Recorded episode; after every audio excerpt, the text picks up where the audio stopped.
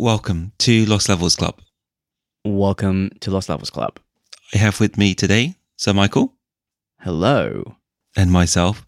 Timothy. Hello. We're a book club for games. But not today. Today we're going to talk about The year in review our stats, and the meaningless awards. cue fanfare. The fanfare's at the end. Fanfare's the section Ah. separator. You need to. Uh, well, we can. I can. You can say some things. I don't know. Cue. I don't know. Morning songbirds. Uh, songbirds. Songbirds. Why songbird? I Why don't songbird? That's all I've got in my head. We'll see what I can get for royalty-free sound effect. It's like cannons. I like cannons. I, th- I think I've steadily over the years used every single cannon sound effect that's available on Thank free sound. So we'll have to start paying at this point.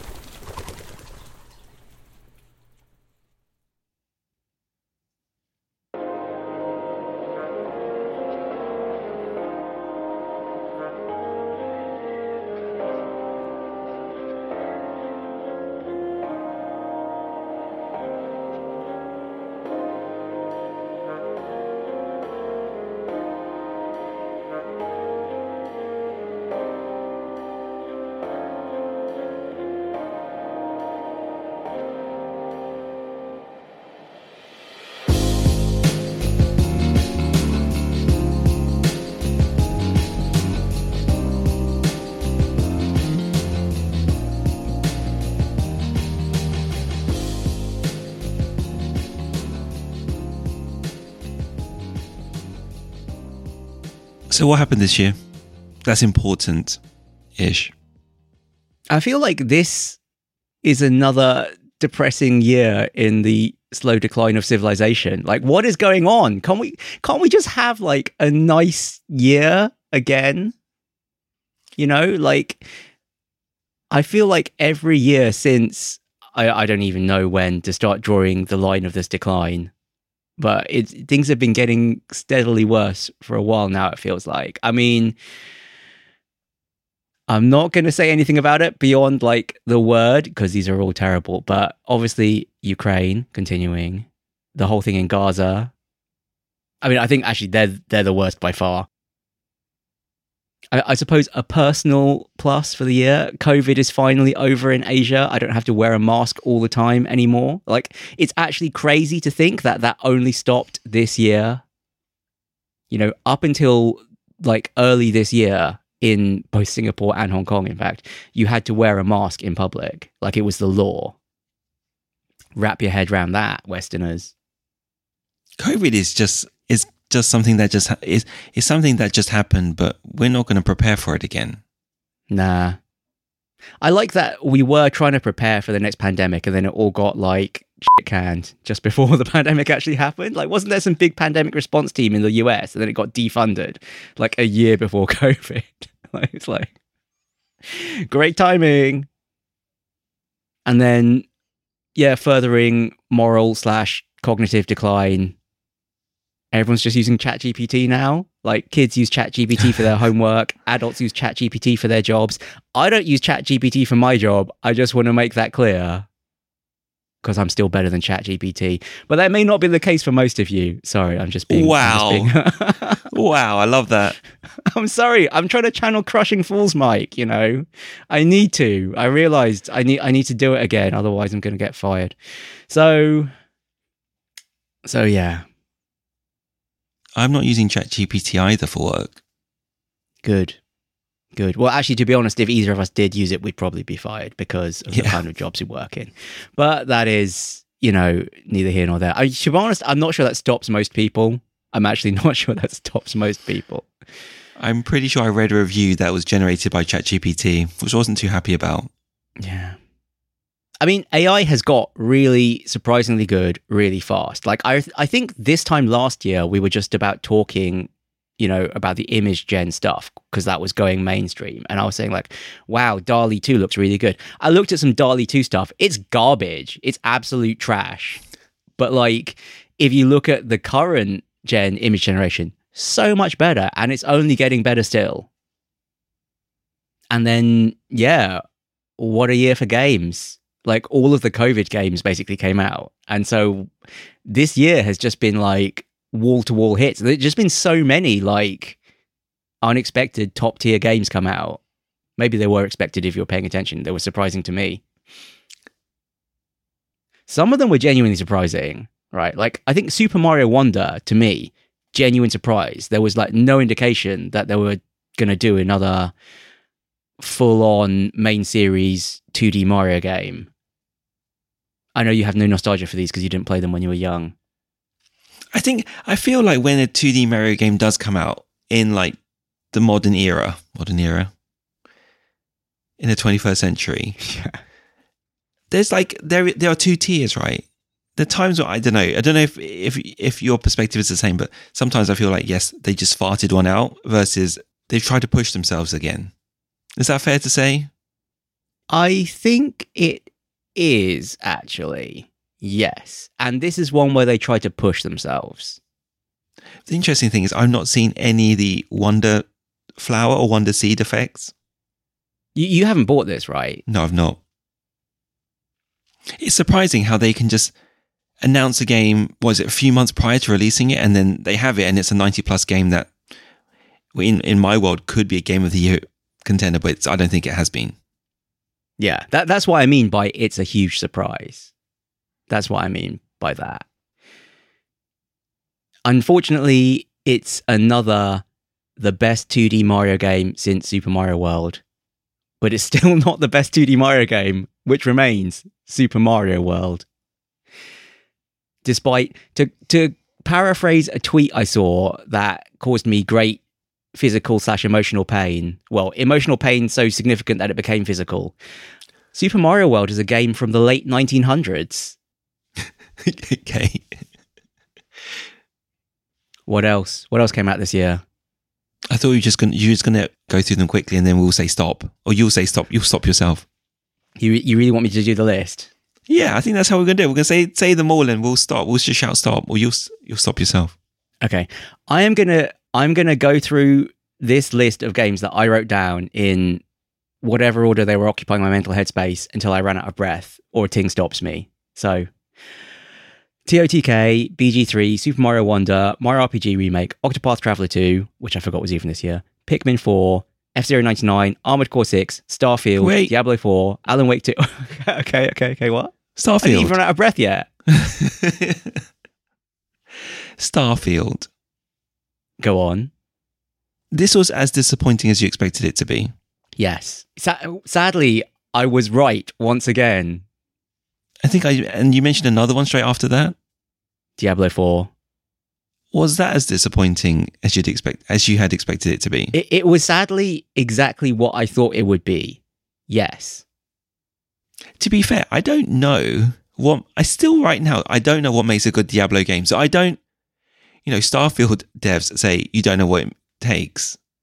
Well, I Yeah, think Star- I might Starfield has been doing this. What is even the word for what they're doing? They've been like commenting on Steam reviews. Like they've been replying to Steam reviews that say like, "Oh, it's boring and soulless," you know. And there's just like there's loads of planets, but they all look the same and they're empty. And then they they reply, "It's like, uh, excuse me, you don't like the fact that there's thousands of planets you can visit, and this game is better than you think. Like you're the one who's wrong here. You know, it's just like really like trying too hard. So with Starfield, I feel like I can see what's wrong. With Diablo, I can't see what's wrong. I can't. what what's wrong is that they have been they have been sending around a survey asking people what price they would be willing to pay for DLC, and one of the options is a hundred US dollars. What's wrong is that they are selling cosmetic skins for like twenty US dollars for like your character. It's just like, why? What is this about? I I fully admit that actually maybe I don't know what makes a good Diablo game. Because maybe what I like is not actually what Diablo is anymore. Because I liked Diablo 2, well, Diablo 2 plus the expansion back in the day. For most people, that is not what Diablo is about anymore. So maybe maybe I'm the one that's wrong here. But I think all the people who like Diablo 4 are actually the ones who are wrong. okay. the the thing is, when you do make your game, Mike, you have like eight years worth of podcasts where you can people can now say you don't know what people like, and you can't make a game for us. Yeah, that that's that is the truth. But we, you know, as we've established now, I am just I'm just not a normal person anymore. I have like trended so far off into you know, goodness knows, into the But- mental wilderness. but also, you could be following in Jonathan Blow's footsteps and He's just like crazy. Yeah. I realize now that he's actually crazy.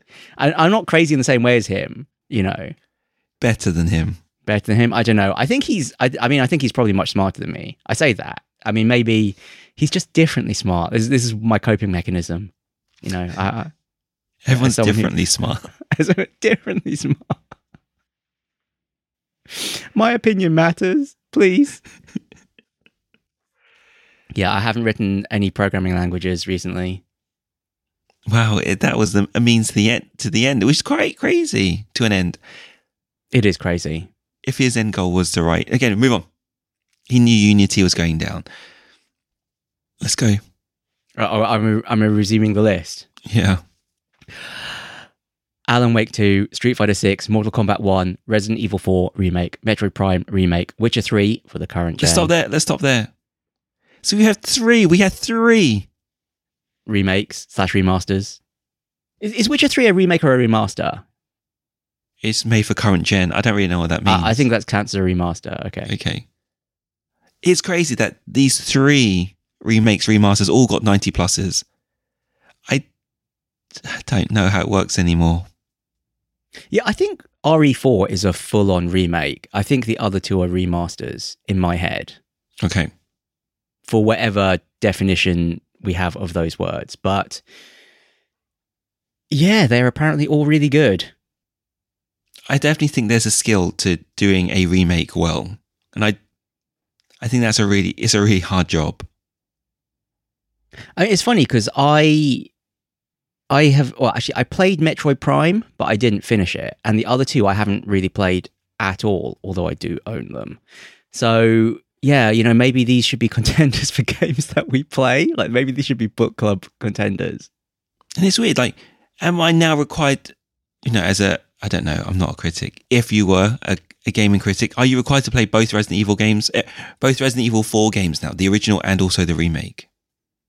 I think you'll probably get something from a cultural and critique perspective if you play both. But you know what? Good question, because they're very different. Like I, I was saying, I think I said previously, if you've played the FF7 remake, you haven't played FF7.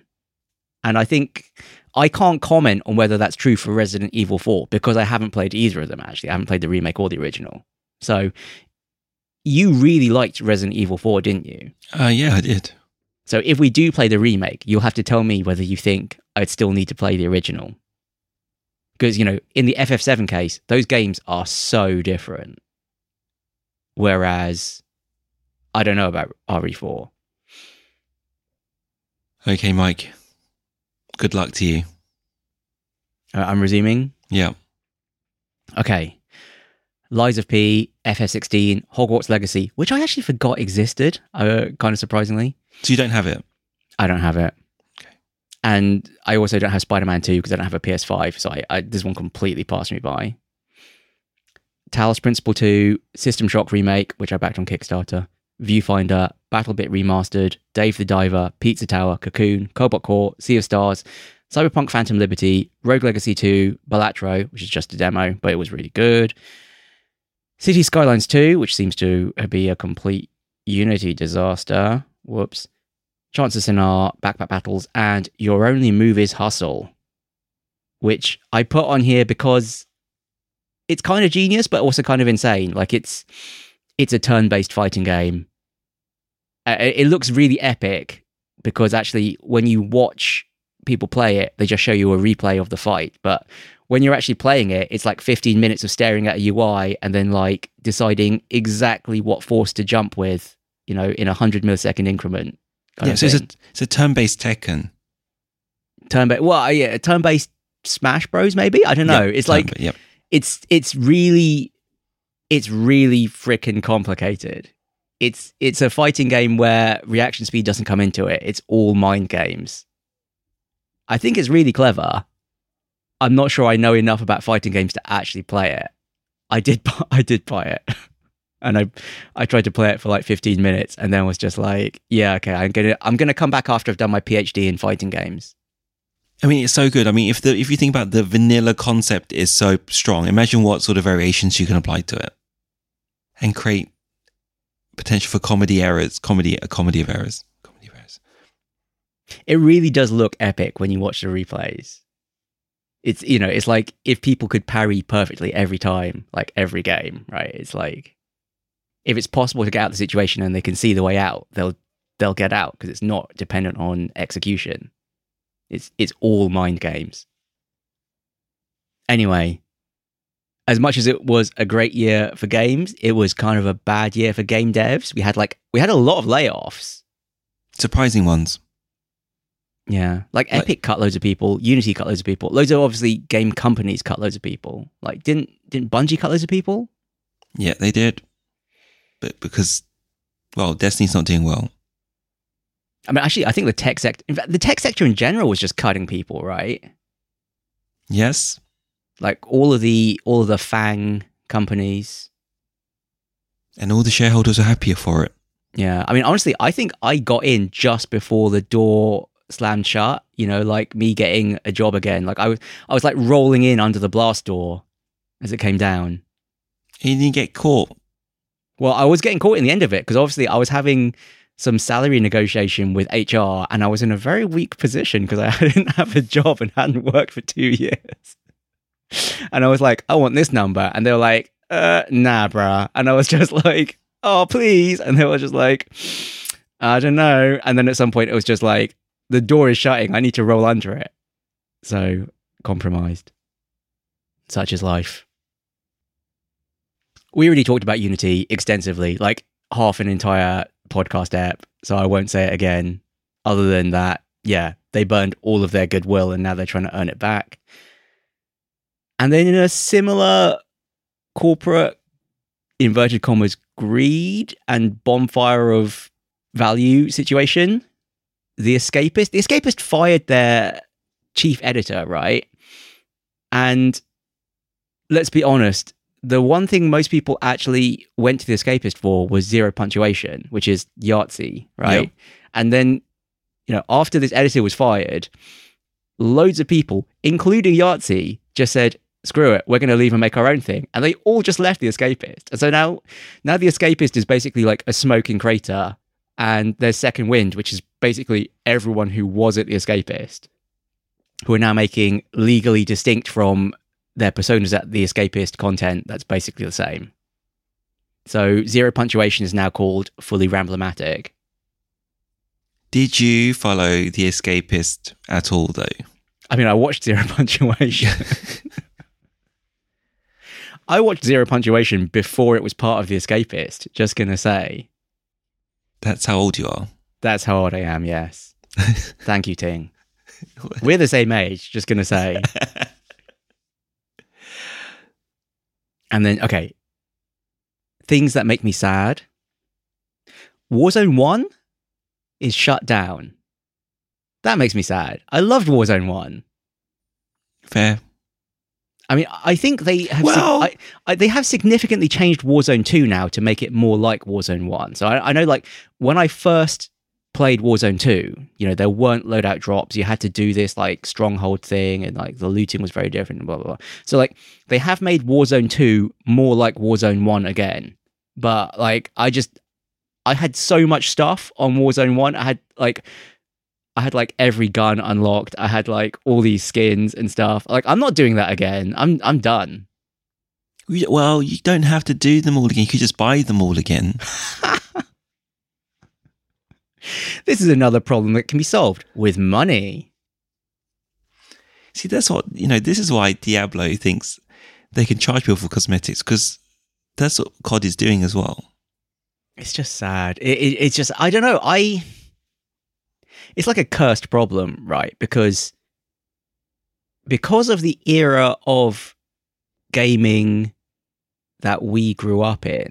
Like pay to win is like anathema, right? Like something that's pay to win is just like this is not worth playing. And so cosmetics, I guess, are the only thing they can charge for. But, you know, it's also like a weird problem because we have no time, right? Relatively.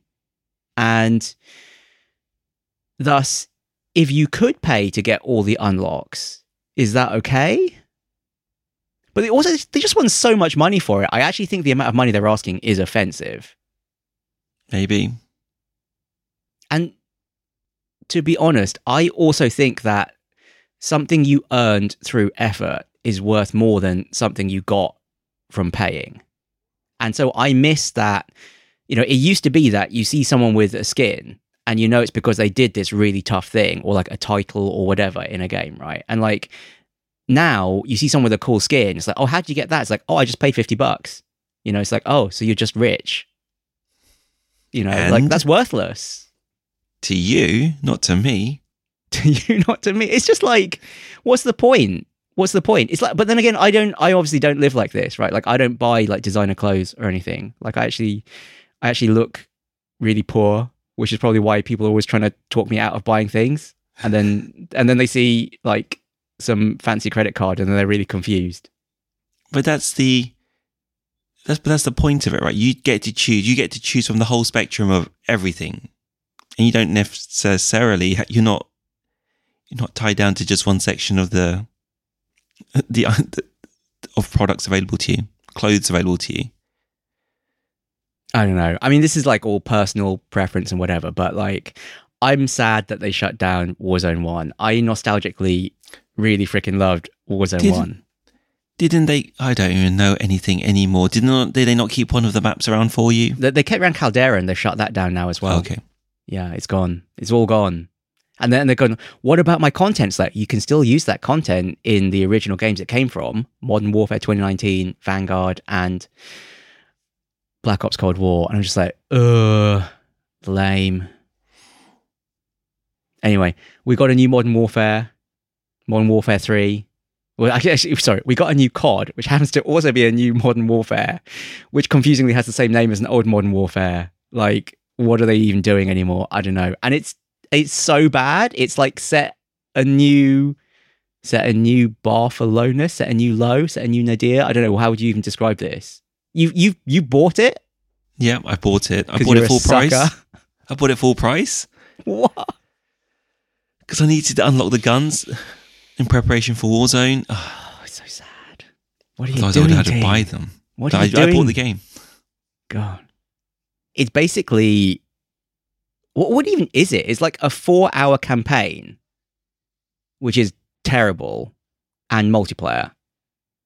And Yep. and the multiplayer is basically the same as last year's multiplayer. Like how And is it different? Is it a different matchmaking lobby? Yeah, should be. And but I think all the maps are recycled old ones as well.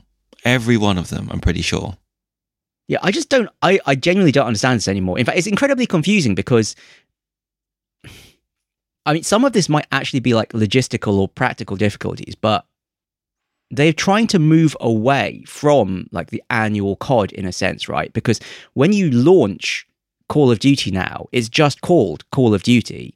It originally was Modern Warfare 2, the, the new Modern Warfare 2, Modern Warfare 2 too, But but now it's just called Call of Duty. And so all of Warzone 2.0 and, and whatever, they're all launched from this same COD, right?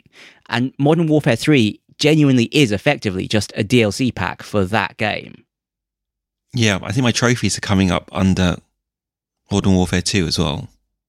Yeah, because there's no platinum for this because it's counted as a DLC for Modern Warfare 2 in actual like Sony terms. Like, you know, under the hood. Last year was Modern Warfare 2, is that right? You know, I think so. So that I- means it might not be actually. There might have been one in between. I don't even know anymore. they've truly an- annualized this. So they've just had a short time to develop this. They shouldn't have done it. No. So, you know, I bought it. I can't complain that much. You know, I knew what it's weird because I knew what I was buying. Okay, and then the the other interesting thing is from estimated Steam sales numbers, right? Because like there's some like rule of thumb that the number of people who leave a Steam review to the number of people who bought the game is about 30 to 1 ratio wise, right? And so the estimate is that at least on Steam, Lethal Company, a one man indie game, outsold Modern Warfare 3 by a significant margin, which I think is fascinating. Lethal Company is made by one person. It's made by one person. It's mind blowing. But then, actually, if you look at the official charts, which are done by publishers, so I guess Lethal Company wouldn't be included regardless, Modern Warfare 3 is actually still way up there. It's just it's it's currently number two behind Hogwarts Legacy, which I completely forgot existed. Will, will we do our bit and buy Hogwarts Legacy? Uh, you, is this your way of pushing me to se- select it as the next book club game? Maybe, maybe Subtly. subtle, subtle nudge. I'm surprised because you wanted to play this, right? You talked about wanting to play this, and then in the end, neither of us played this. Because it's not a. It's a good game, but it's not a great game. It's not something that. I don't play games because they're a guilty pleasure. I try not to. I need to grow as a person. I, I, feel like the media coverage of this one was really strange because it was just inexplicably tied up to people trying to cancel J.K. Rowling, right? Like people could not disentangle that J.K. Rowling was making money from this, and everyone was trying. Well, I say everyone, you know, many people were trying to cancel J.K. Rowling, and as a result, lots of people boycotted this game or refused to talk about it or embarrassed to talk about it. I don't know. And as a result, like it certainly just fell out of my consciousness. Like I completely forgot this was this year until we were doing like more detailed stats. And I was like, wait a minute, Hogwarts Legacy is like the current number one. Like as we're approaching the end of year, you know, Modern Warfare 3 might still pip it to the post, but it's too close to call as of the time we're recording. Though to be fair, Hogwarts Legacy came out in like Feb, and Modern Warfare 3 came out in October. So is it October? Whatever. November. November. Ugh. Why are people buying Modern Warfare 3? Uh, we really ha- we you already explained it, but I'm still I'm still shocked. It's it's a full price game for four hour DLC. Oh, and finally, Redfall. Redfall Redfall was a massive fail. I'm I'm sad because actually Arkane Arkane make good games, but Redfall was like wasn't it something ridiculous? Like Redfall's concurrent Steam players was like three. So there were literally not enough people playing on Steam to actually start a game of Redfall. That's how badly it did. I think it is on Game Pass. Yes, it is. So that also probably accounts why a lot of people didn't buy it. But still, I mean, it it now transpires that even the devs making Redfall didn't want to make Redfall. They just felt for economic reasons, like their management felt for economic reasons that they should have a looter shooter because everyone loves looter shooters or looter shooters print money. And so they tried to make a looter shooter, but like no one working on it wanted to make a looter shooter. And yeah, you know, it's the difference between being passionate about something and just making it because you're told to do it, I guess. Arkane are now doing Blade. So we will get our cool immersive sim vampire game after all. Yeah. Fingers crossed. Okay, switching to other media briefly. We had the Mario movie. You liked it? Of course I did. You loved the soundtrack, it sounds like. Yes, it's epic in a sort of a galaxy kind of way. Did you think the movie was actually good? It was enjoyable. It wasn't clever, but did I need it to be clever? No. And then there was a FNAF movie. Did you watch it? I, I actually went to watch it in the cinema. like I, I, I especially went to the cinema late at night on my own. I mean, I'd say late night. It has to be late at night because it was after like my meetings. Yeah, and I caught like the midnight showing of the FNAF movie. Wow, midnight showing. pretty, pretty much, pretty much. But it was good. I, I liked it. I mean, actually, it was also kind of bad, but I still quite enjoyed it. Like, I, I, the thing is, like, I have never actually played FNAF. Sorry, Five Nights at Freddy's. Just to expand on the acronym, FNAF. I've actually never played a FNAF game, but I've watched most of them on YouTube. Like I've watched a lot of Let's Plays. So watching it as a movie was actually just like no different in a way. And yeah, not bad. Not great, but not bad. And then still to come now, turns out a Zelda movie, because I guess the Mario movie did well. Which is live action. I guess. Yes. I know nothing about it. and then a Bioshock movie to Netflix and a Fallout TV series to Prime Video, is it? I think so. To some streaming platform. This next one is news to me. Half of it is news to me. It's it's probably wait wait. What do you think? What? It's not news. Like it's just my random musing. Oh, okay, fine. Okay, fine. Then this your random musing is news to me. And so, okay, random grab bag of things to finish. There's no Tears of the Kingdom DLC coming. So the next the next Zelda we'll get will be a new Zelda. But I saw some interesting suggestion that like if you squint a bit, Breath of the Wild and Tears of the Kingdom are immersive sims. And I was just thinking, make the next Zelda an immersive sim, please. That would be so good. Or maybe it will just destroy the series and it will be the end of Zelda. Zero percent chance of it being being that. Yeah. Uh, it would be so good. I mean, it kind of is an immersive sim if you squint. It is. But I don't think the environments are designed for it. Oh, you know, maybe they're that, they're going to be that good at creating these emergent mechanics and an environment to match. I mean, maybe the next Zelda will be a traditional story, linear Zelda he's- again. No, Aonuma's already said no. He's not going back. They would never go back. In which case, immersive sim. I'm nodding.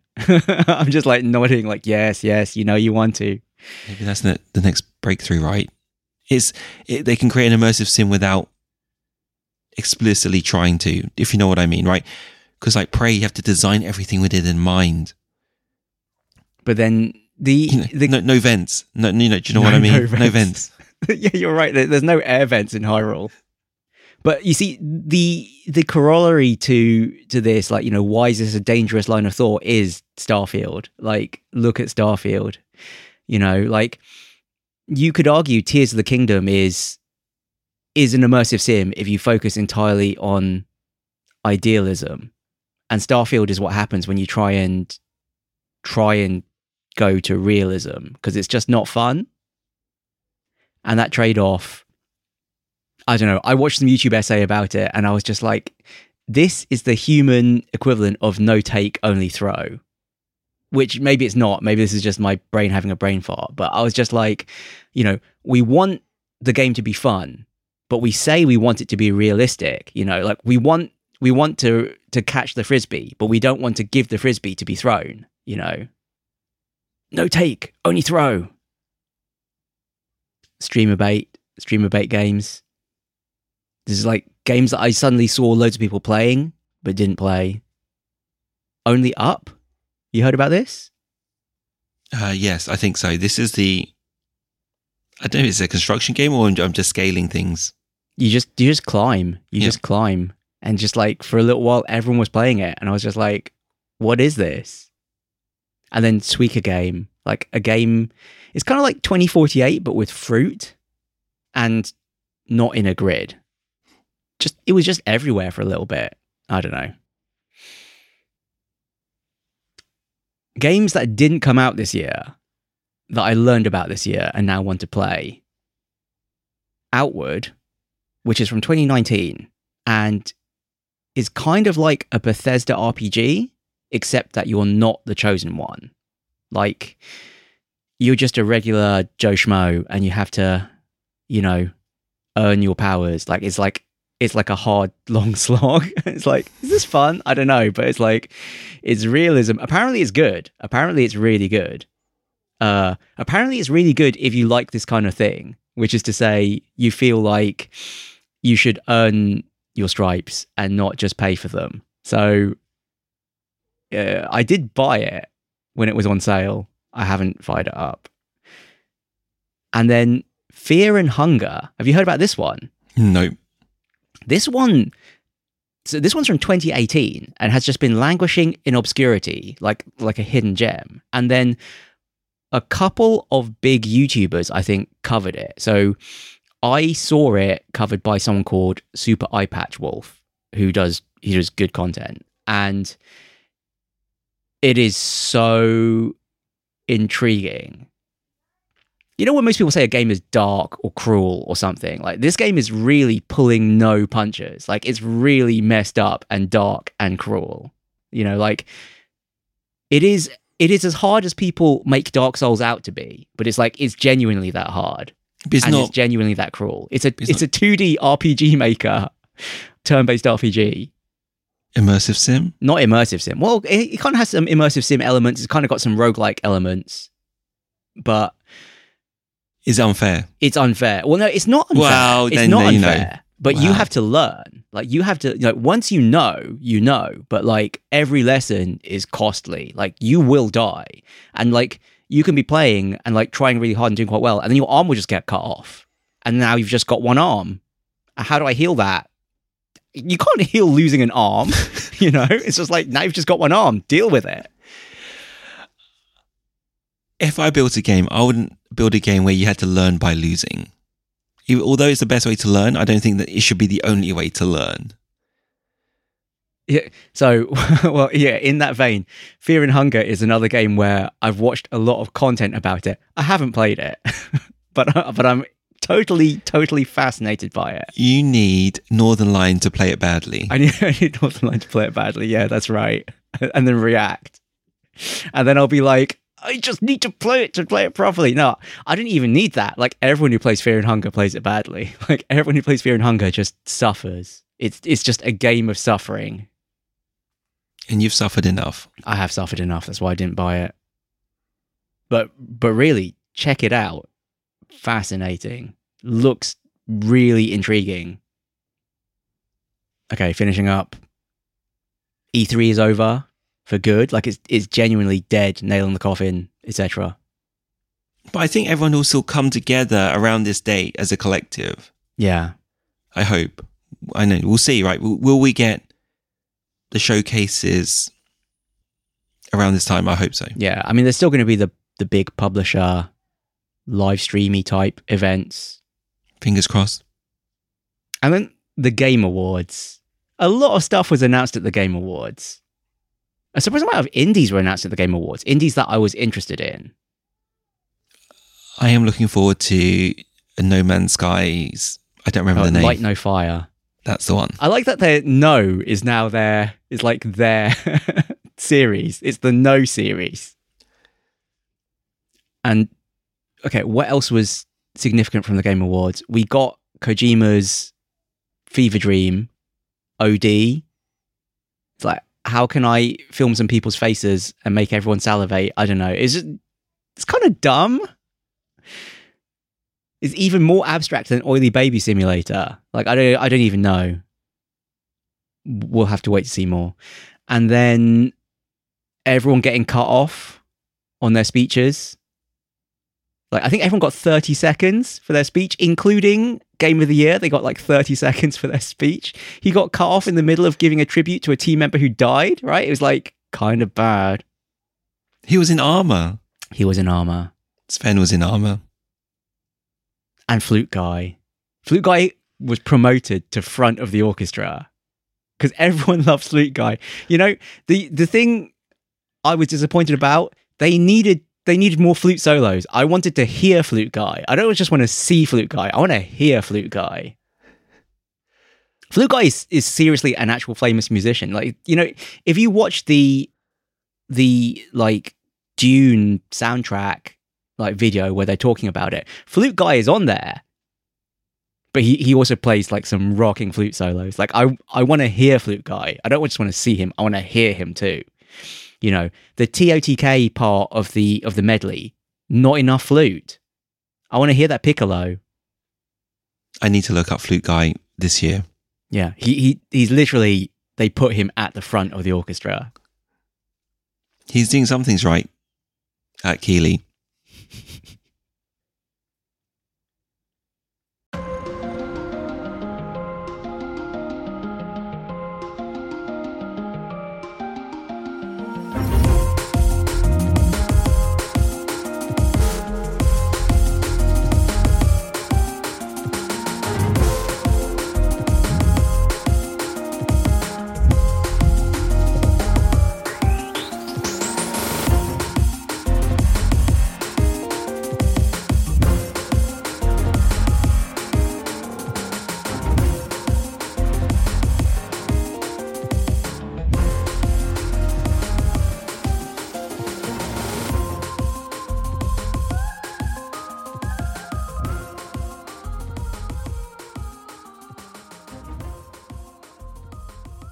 Stats.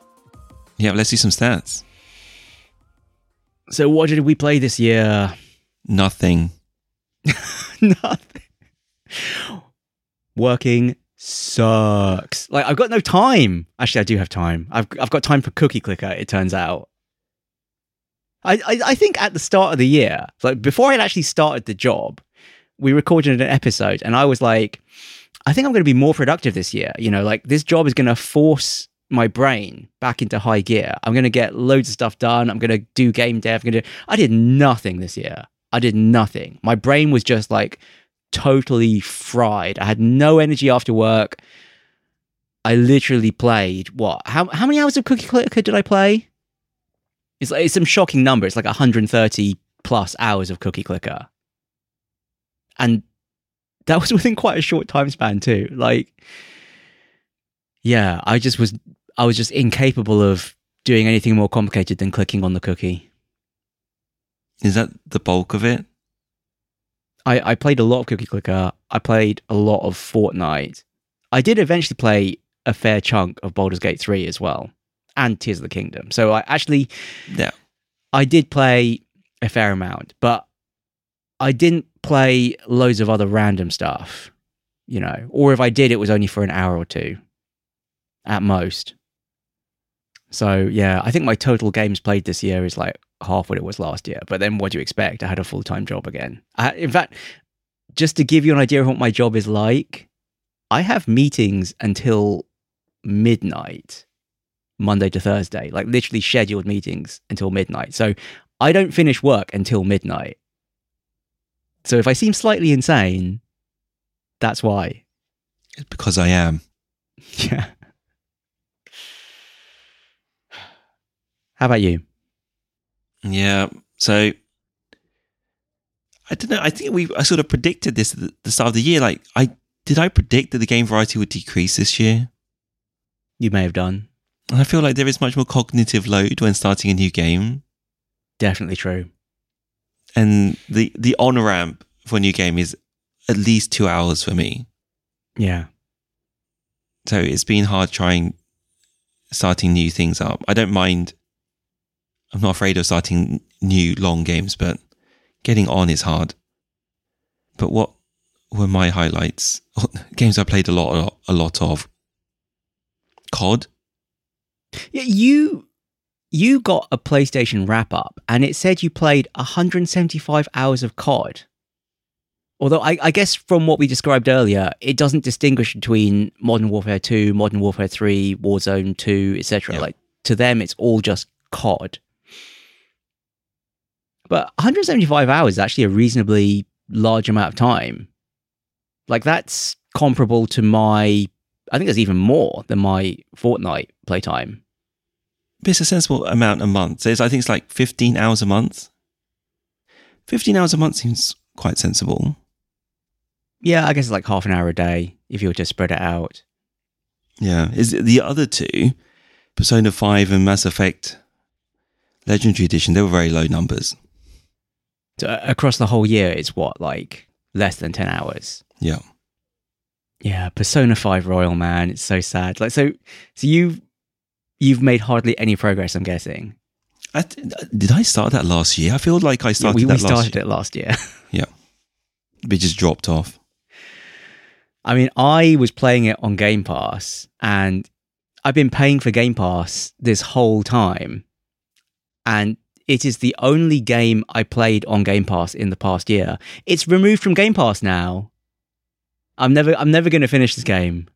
Like, you've never played Starfield, and you I never played Starfield. I, I did install Starfield. I've never played Starfield, which is sad. I, I mean, I should give it a go, but you know, you know, like you said, the on ramp for starting a new game, like I just cannot be bothered to start Starfield. Honestly, I should probably give it a go because maybe I'll love it. Maybe Bethesda's review replies are right, but I just, I just cannot be bothered. You know, like I've got.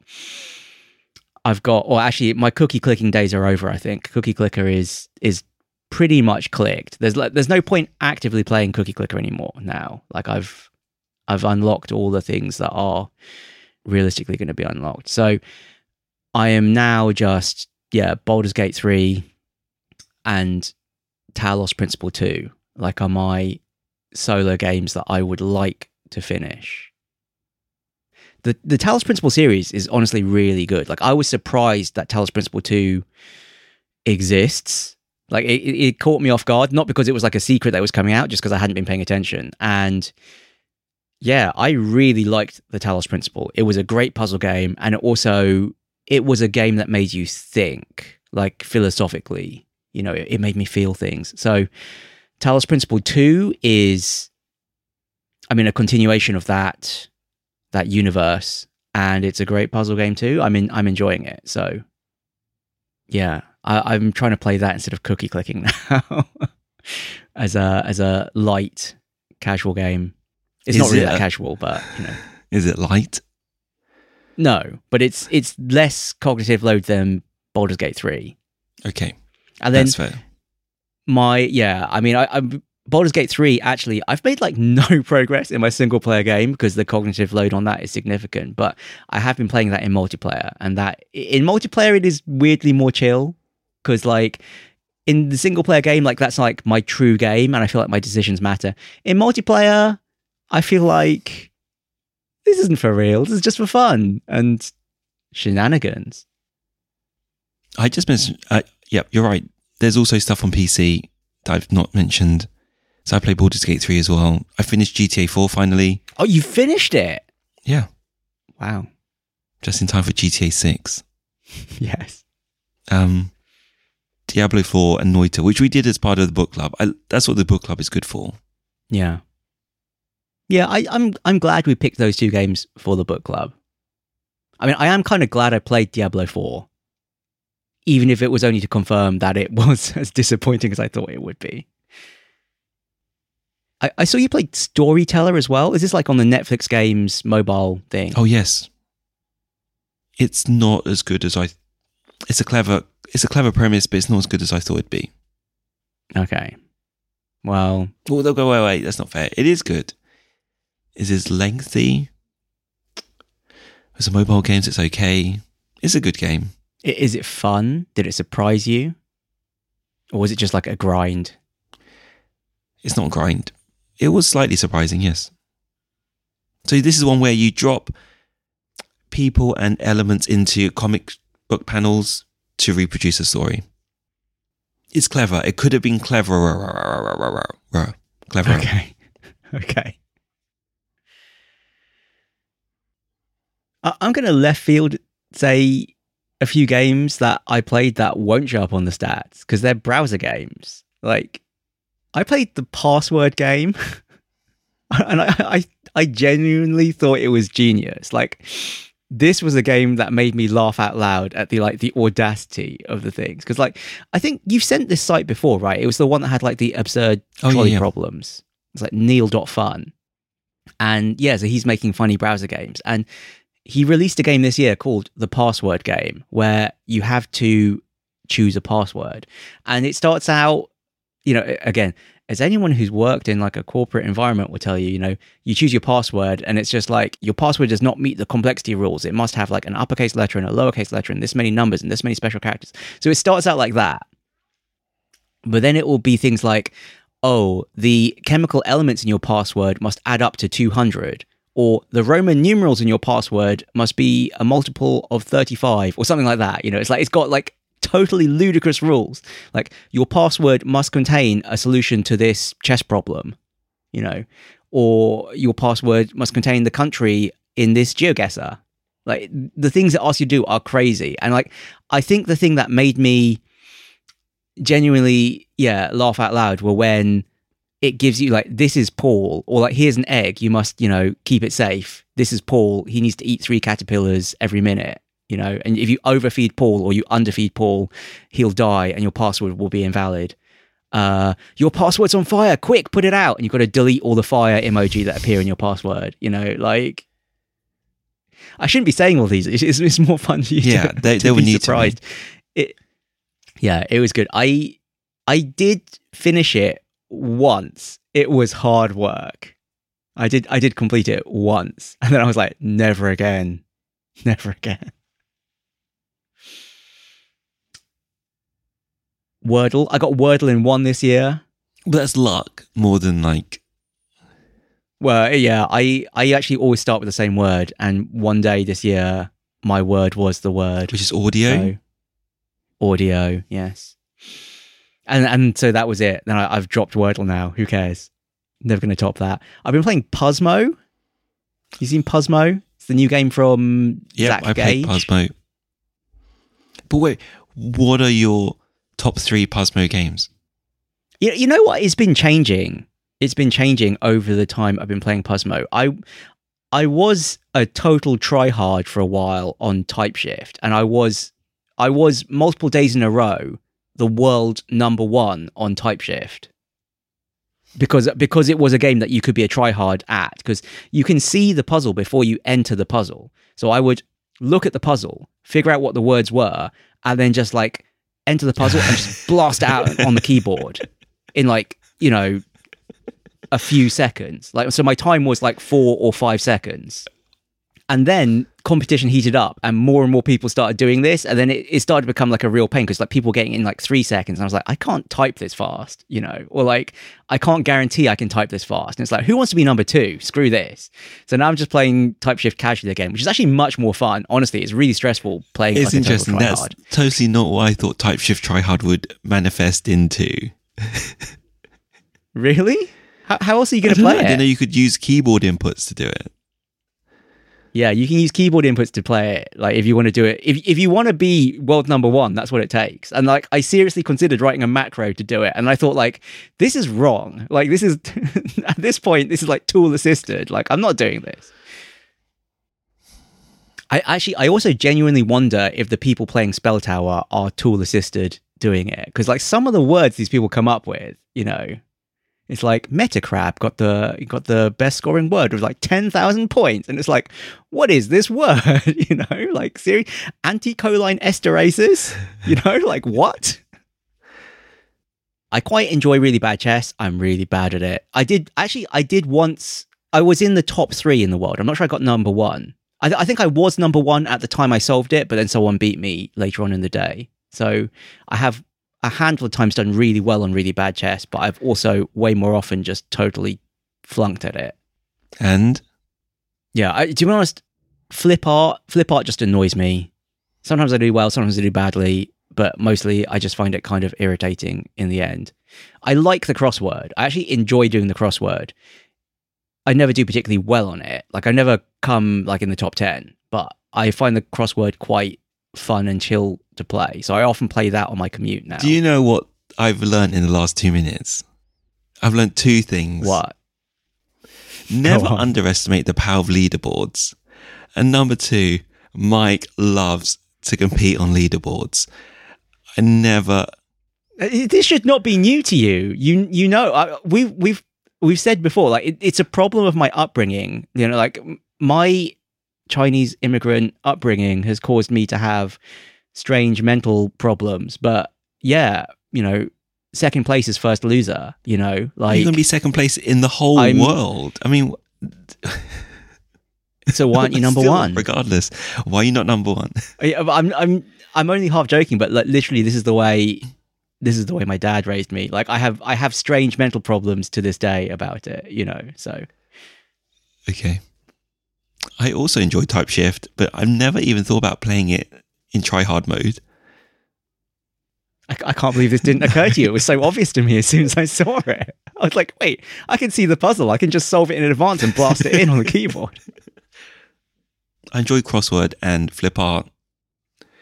I it hurts me that I'm bad at really bad chess because I could be good at really bad chess. I just don't have the uh, to do it, the time or focus. Yeah, chess is a game where I can play it because I know the rules, but I'm not good at chess. You know, when I've done well at really bad chess, it's actually been like a surprise. It's like, oh, I accidentally won. Yes, You know, it's like, wait a minute, if I do this, it's checkmate. You know, but like, it's not because I planned it in advance. I just like accidentally blindly stumbled into it, kind of thing. I remember, yeah, I remember once playing chess against someone who actually, you know, like went to chess club and knew how to play chess, and they just destroyed me. Like they were just like laughing as they just like took me apart like it was nothing, and I was just like, I don't even understand what's happening here. Like, how is this possible? You know, so yeah, I wish I was better at chess, but I'm not. let's go, let's go. Okay, other random stuff I played that I thought was worth mentioning. BattleBit Remastered. These are all games. These the the next three games are games I wished I'd played. Yeah. Did you uh, do you ever play Battlefield? Yeah, I did. We Yeah. tried a few times, right? You you never played it before though. You have no nostalgia for Battlefield. No, I don't. Yeah, because like Battlefield for a long time was like a serious contender to COD, and Battlefield, you know, Battlefield Two and Battlefield Bad Company Two, they were genuinely good games, and they were they were genuinely like an alternative universe, like you know, version of COD kind of thing, right? Like they were they were like a slightly more serious take on on the COD formula, but recent Battlefield games have been bad, and then BattleBit Remastered just kind of came out of nowhere. It's it looks like a Roblox game, but it's yeah. I mean, they had a free weekend. I played it on the free weekend. I did actually buy it after the, free weekend because I thought it was quite good. I mean, it was fun. It's still pretty raw around the edges. It's actually quite arcadey, to be honest. But yeah, it's fun. It's you know, it's got like the building destruction. It's got the squad based tactics. You know, yeah, I liked it. But multiplayer games are a big time investment, so I'm not sure. You know, it, it, I I will probably just casually dip in and out of it, but it's not my main game, obviously. And then yeah, I did play Lethal Company because there was just so much interest around Lethal Company that I wanted to try it out. But you know, unfortunately, to to quote a meme, you cheated not only the game but yourself. You didn't grow, you didn't improve, you took a shortcut and you gained nothing. So we you're like, what? What's what's up with this guy? I told you, second place is first loser. No. We we played Lethal Company. So me and gaming friends, we played Lethal Company. We just used Discord for the audio. This was a mistake in hindsight. This was a big mistake because I think a lot of the actual fun of Lethal Company is because of what it does with the audio. And because we used Discord and not the in game audio, we missed out, like, I think 80% of what makes Lethal Company good. Because uh, so so we were we were a trio. We we had I think it's maximum four players by default. I think you can mod it to have more, but we you can usually it's four max. Uh, so we were three. We started out all going into the facility, and we all stuck together like glue to each other, and it was kind of fun, but it was kind of just like this game is this game is ridiculous because like when it went wrong, it went wrong really fast, and we we did not see it coming you know, because we, we, were just clueless. We just didn't know what we were doing. So like, yeah, something would come and just like snap all our necks. It was like, what are you supposed to do about that? Then we we started leaving someone behind in the ship, because there's like a radar in the ship and you can see like an overhead view of the map and you can see like where the loot is you can see where the monsters are and stuff. And so we had like our man in the chair kind of thing. And suddenly the game just became extreme easy mode because it was like don't go down that corridor.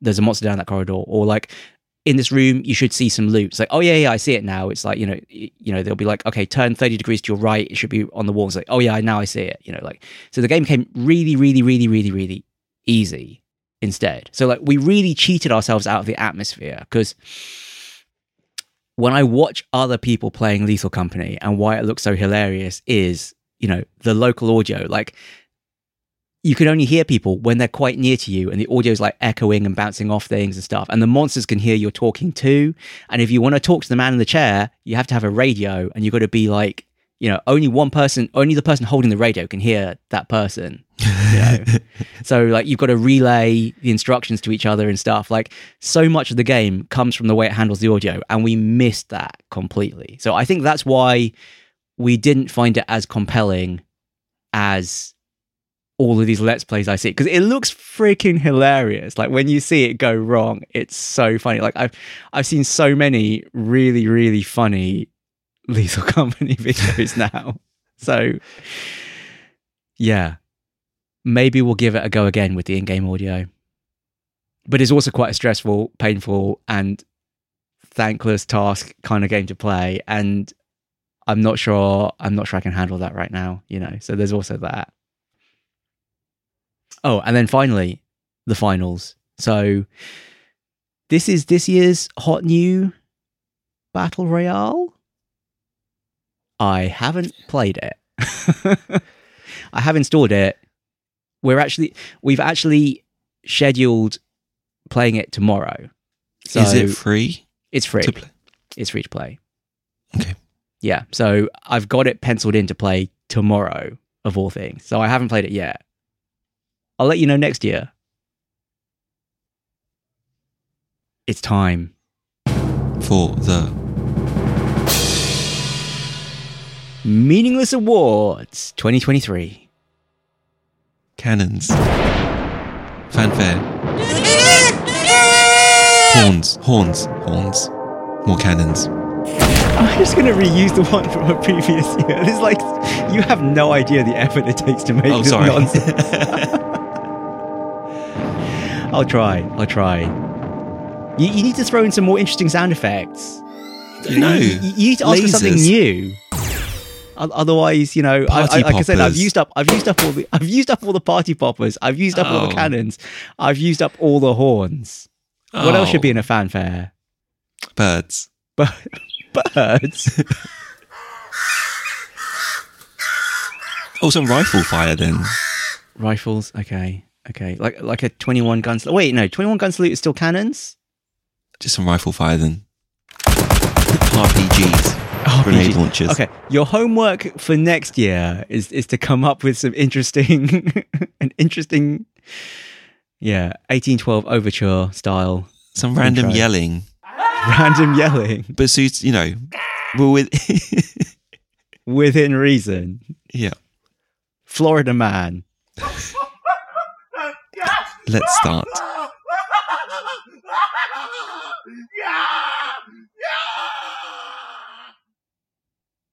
Best multiplayer.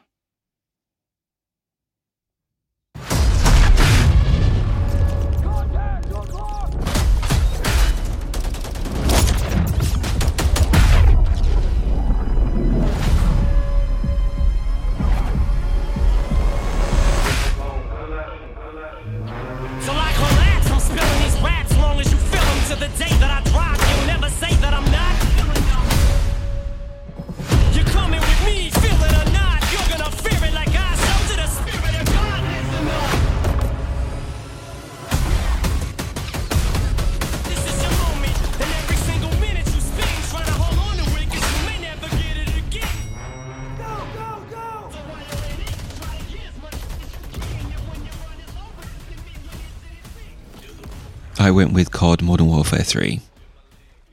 Do you, do you really think this is good? Is it just the default? It's the only multiplayer game you played. Uh, yeah. Otherwise, it's Diablo 3. Four. 4, sorry. Is, is that is that memorable? Yeah, it's fine. This is just this is just fact.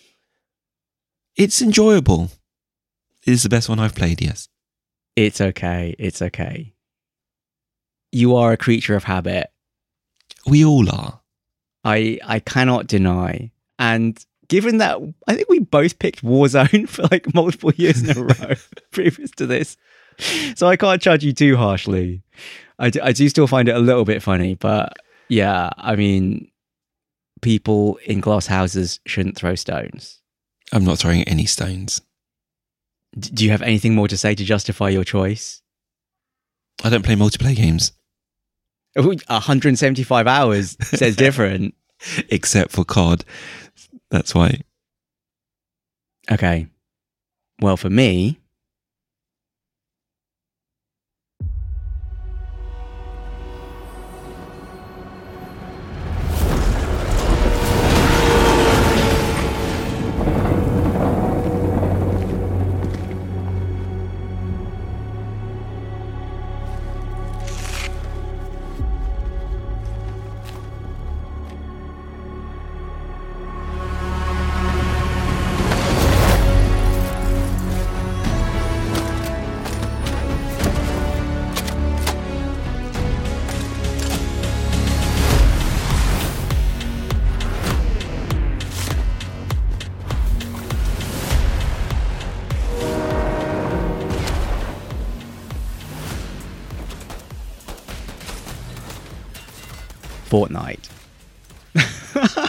believe I picked Fortnite. But but Fortnite was genuinely the multiplayer game I had the most fun with this year. Like th- this year is this year is characterized by me, yeah, dropping all COD, especially after the demise of Warzone One, which I wasn't even playing, but I, I just I just felt this sense of disgust at them, you know, shutting it down. And yeah, I've fully embraced Fortnite. For- Fortnite is seriously so good. like, what's what's funny is that like actually big things that happened in Fortnite this year. So they they had the OG Fortnite season where they like rolled it all the way back to the season one chapter, the chapter one, whatever they call it, chapter one map, right? And apparently that brought a lot of people back. I severely disliked that season because I have like no nostalgia for early era Fortnite. Like I I did play it right back when because it was like the PUBG competitor and I tried it and we played like one or two games and I was like, uh, whatever. But the new season that just came out, like I was genuinely excited for it, as were as were a number of friends who I play Fortnite with. And surprisingly, several friends who had played Fortnite like maybe once or twice in the past. They they actually messaged me and said, "Hey, are you are you playing Fortnite still?" And I was like, "Yeah, I'm still playing Fortnite." It's like the new season looks really good, and it's like it is really good. Like Fortnite just steals the best ideas from every other game and just like gloms it all together into this like insane high production values multiverse nonsense BR. So the new season has basically stolen everything that was good about Warzone. You know, like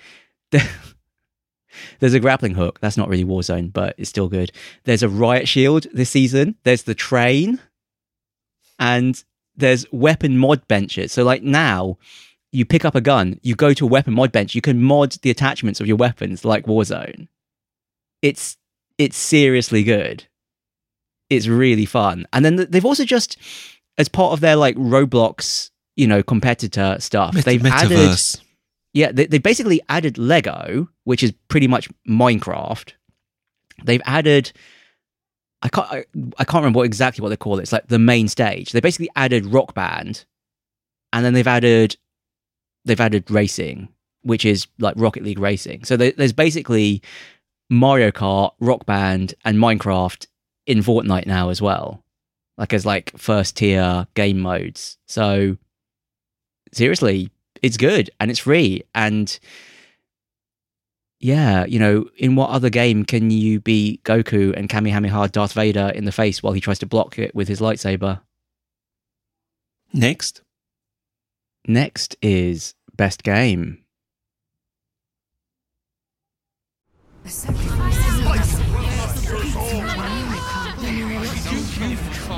I saved you.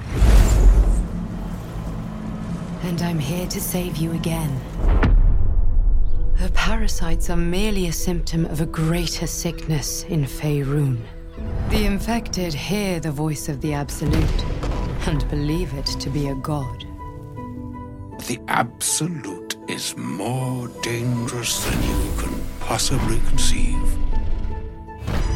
It threatens all who live. It threatens the gods, the weave, the very fabric of the universe itself. How would you feel about helping me kill some evil bastards? I went with Baldur's Gate 3. Do tell. Oh, it's to- it's the perfect sequel to Baldur's Gate. Well, it's the perfect sequel to Baldur's Gate 2, except for the combat. But otherwise, it's perfect, Except for the combat. except for the combat. Combat is worse than it was before. I can't believe you're saying this. Why can I not have real time with pause? Real time I should, turns I should with pick pause. a tactical RPG as the book club game just to force you to play a tactical RPG and appreciate and appreciate the genius that is turn-based combat. It- it- I think what hurts me is that I miss most of the time. So most of the turns end up with nothing happening. Yeah, I I will admit, even though I didn't admit this when we did the book club app about it, but I will admit it is really annoying when you miss. It's otherwise it's great. It's perfect. H- have you played much more? Um, I'm now in the Goblin camp. I'm just like I'm just shaking my head. It's like so slow. because I'm playing COD. It's because you're playing COD. Yeah, you should pick. COD. You should just pick COD as every category one. Yeah, just just just to be honest. The thing is, I don't enjoy. like You said you enjoyed playing Fortnite. Yeah. What a part of me died inside because I said I thought to myself, I don't enjoy playing COD. You- You're just doing it for the social aspect. Yeah, I am. Yeah. I mean, that's important too. I mean, I think particularly as a, I'm not going to say the number, midlife crisis age man, I think it's quite easy to just not have friends, you know? So it's, uh, it's good to have like that social, you know, that social connection. And again, for like strange cultural toxic masculinity reasons kind of thing, right? Like, men don't just have a chat. You have to have a reason to have a chat, It's why Like- we've got we've, like we've had having this a for eight years. podcast or playing COD. I prefer this method. Okay, but Baldur's Gate three is your is your game of the year. No, it's perfect. Yeah. What's yours?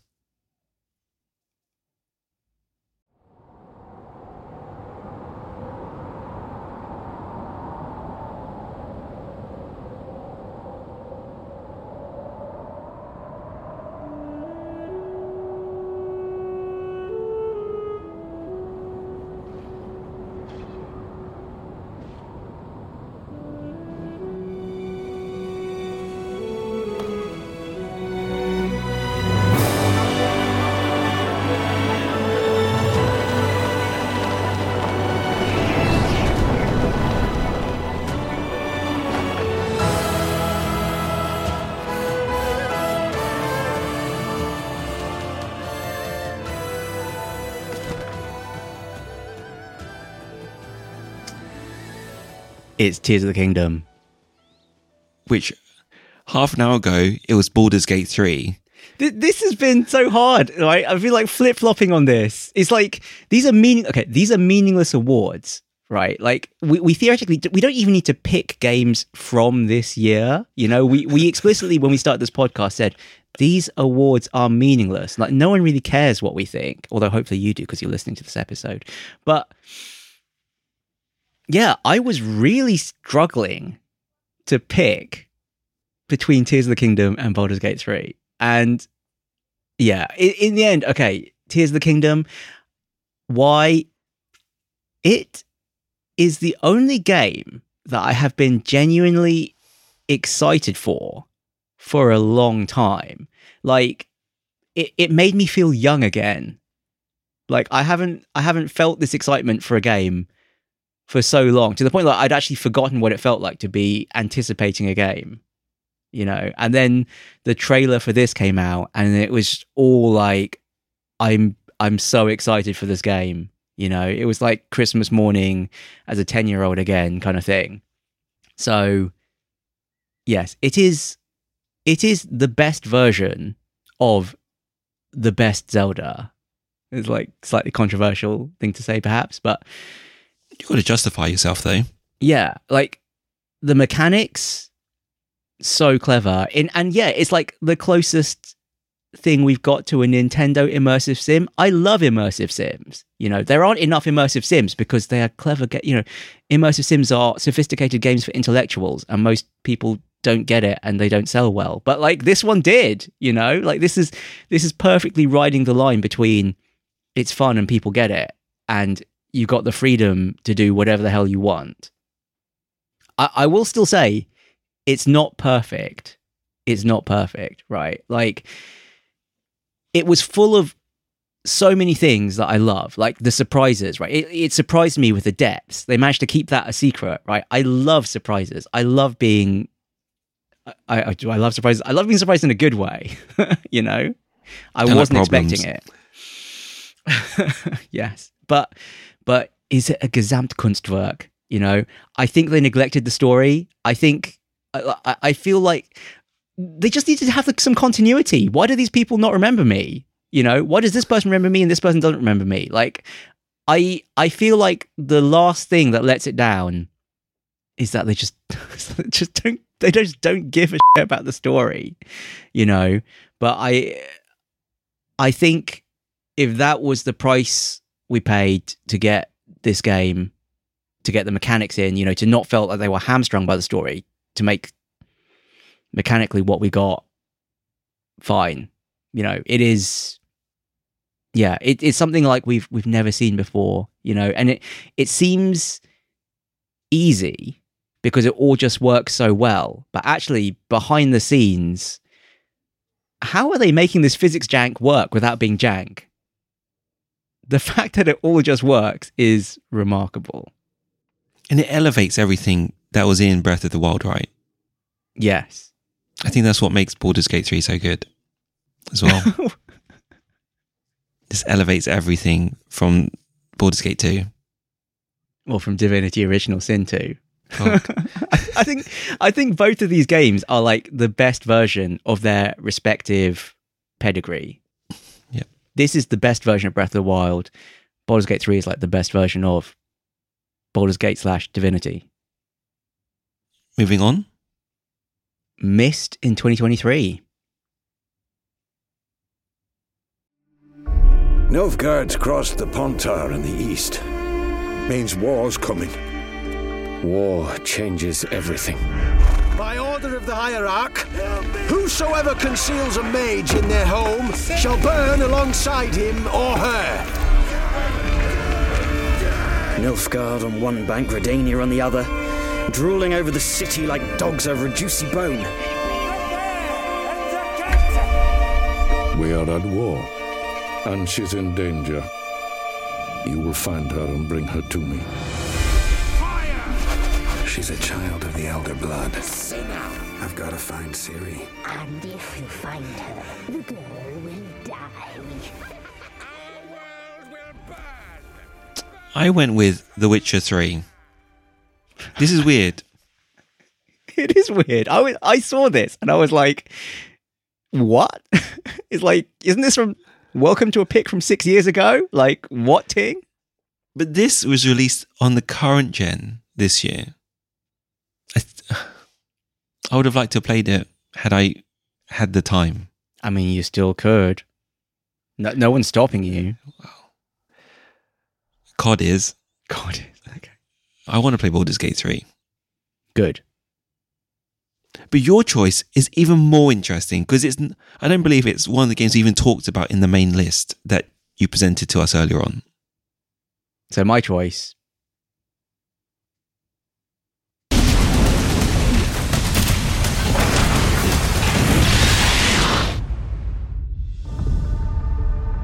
There's coral,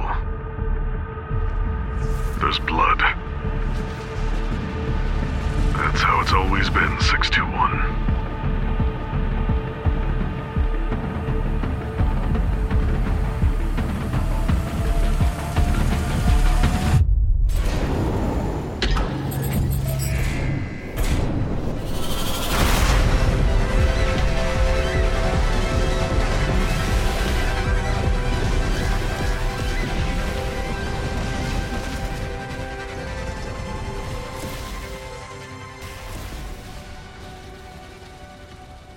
Armored Core 6.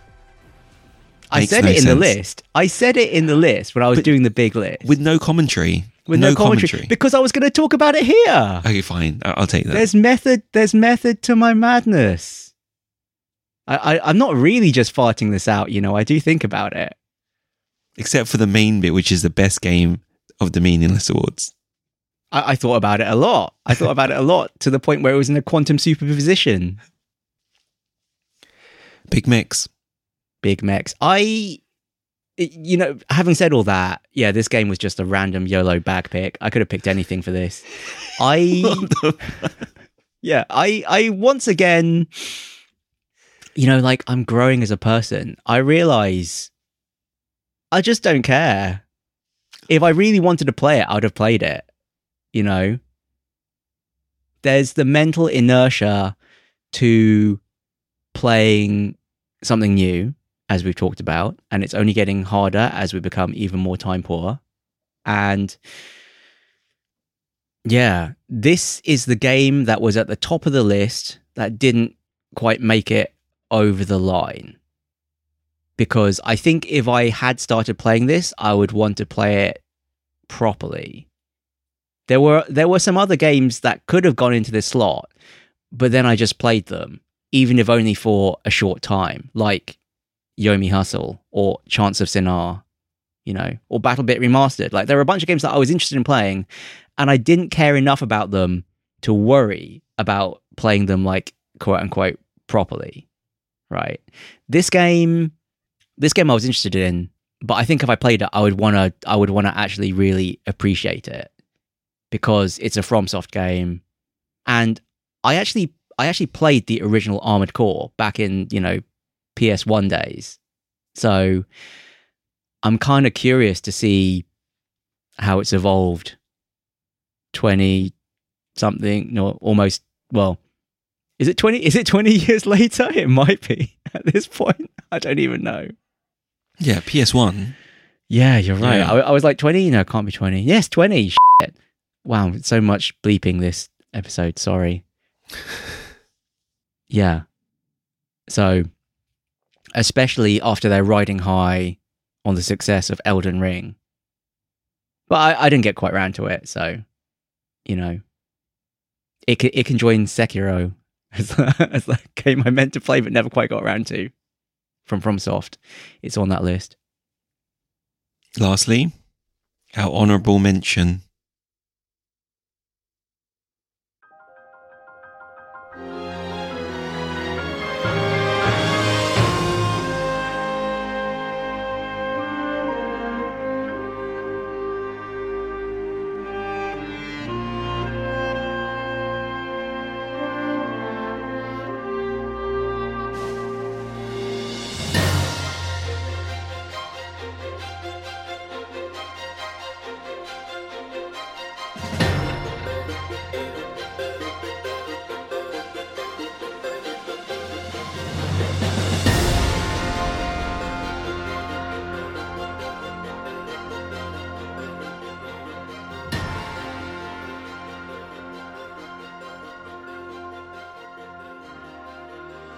Obviously, it's Tears of the Kingdom for me.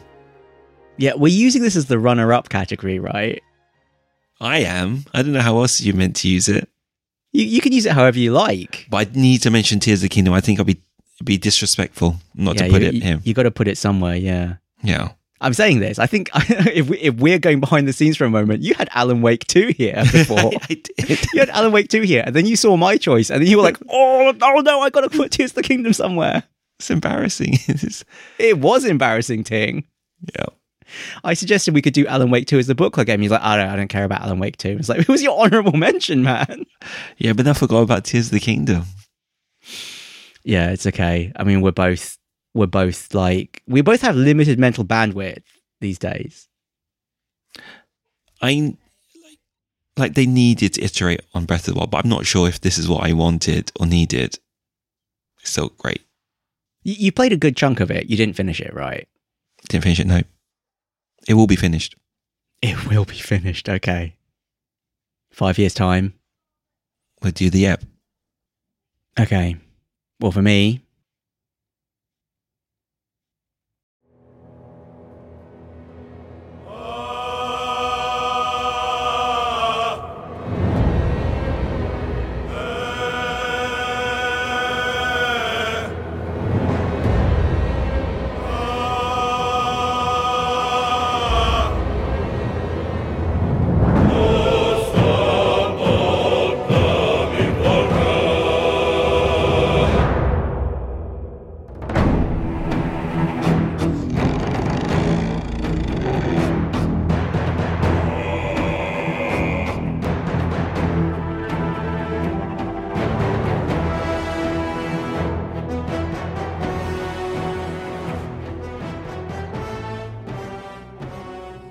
as you could probably have guessed, is Baldur's Gate 3.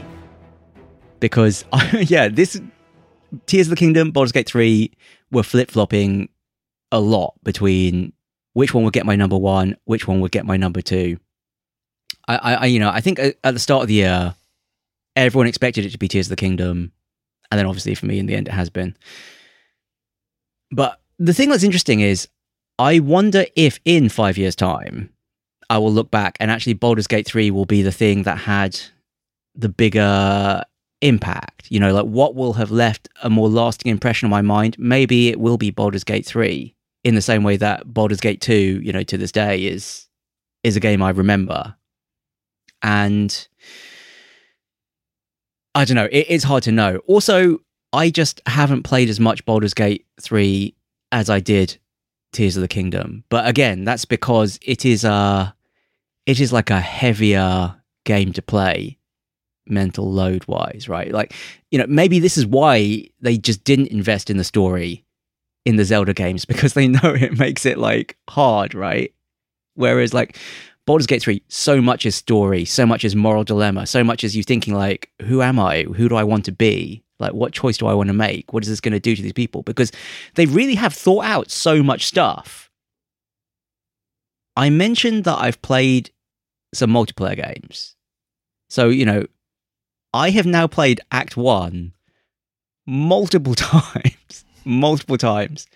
And I have seen many different and surprising outcomes of events.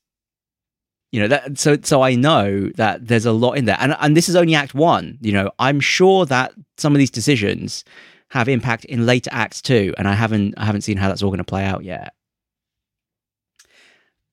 These multiplayer games they are all evil. I want to I want to just tell some of these stories because they're so ridiculous. Like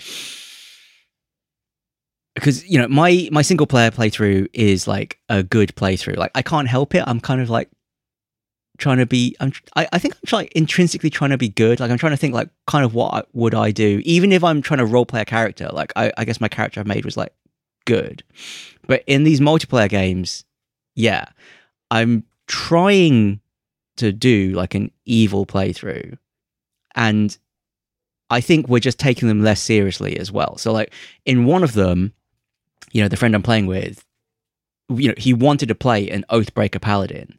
So we got to we got to the bit where you have to again like very minor spoilers for Baldur's Gate 3 Act 1. We got to the bit where, you know, there's the tieflings and they've got Lae'zel in a cage. And then he was like, "Oh, I'm going to kill the tieflings." And I was like, "Why?" He's like, "I need to break my oath." you know? And so he just goes and murders these tieflings because it because it was convenient. It was a convenient opportunity to break his oath. Or the the other one. So there's one where again, yeah, we're evil. We're two evil spellcasters. So I'm an evil wizard called Dukat, like Gul Dukat. My friend is an evil sorceress called Lilith. And we go and talk to Auntie Ethel. And I'm talking to Auntie Ethel. And she says, Oh, wait, I'm, I'm going to kill her. And I'm like, But I'm talking to her. It's like, Oh, don't worry. And then Auntie Ethel suddenly stops talking. And and she's like, "Why are you messing with my business?" I'm like, "Huh?" And she hasn't killed Auntie Ethel. She's killed Mayrina, the pregnant woman. And I was like, yeah. And I was like, "Why would you kill her?" She's like, "Because she's pregnant." I was like, "But why?" It's like, "Because we're evil." And I was like, "I thought we're, I thought we were evil." Because we wanted power, or we wanted money, or we, or just a reason. She's like, "Nah, I'm just evil." And I was just like, what is this?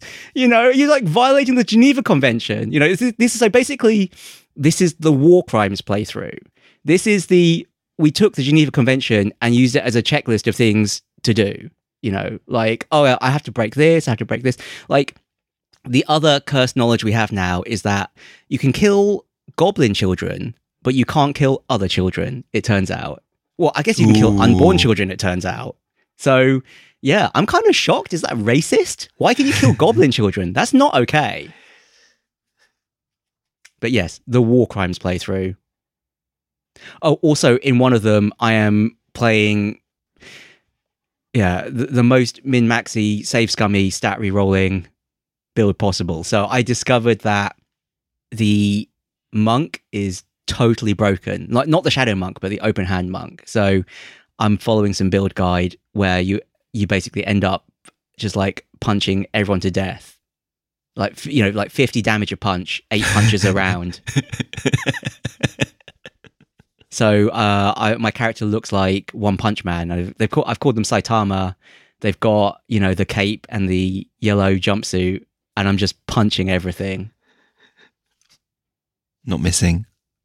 Well, I'm missing at the moment, but I, I won't do once I've got my 23 strength and 23 con. And Tavern Brawler for double the bonuses to hit and for damage. Yeah, so it's fun when you play it and you don't worry so much about the consequences. But I'm also quite shocked and slightly worried about this friend. so yeah, she was like, "Are you going to talk about it on your podcast?" And I was like, "Yes." And she was like, "Don't say my name." It's like, "I won't say your name, but war crimes." We were Lost Levels Club. We still are Lost Levels Club. Please rate and subscribe to us on your podcasting platform. Please, please, please. You can find us on email, Mike.and.ting at lostlevels.club. on Twitter or X, At Lost Levels Club. anywhere else. Reddit r slash Lost Levels Club. So, Michael, what are you grateful for today? you know, I actually didn't think about this until you said it just now. It's like, oh, it's another one of these. I am grateful that I should at least have a week or two without night meetings because everyone else is on holiday in America. But I'm still working over Christmas. Sad face.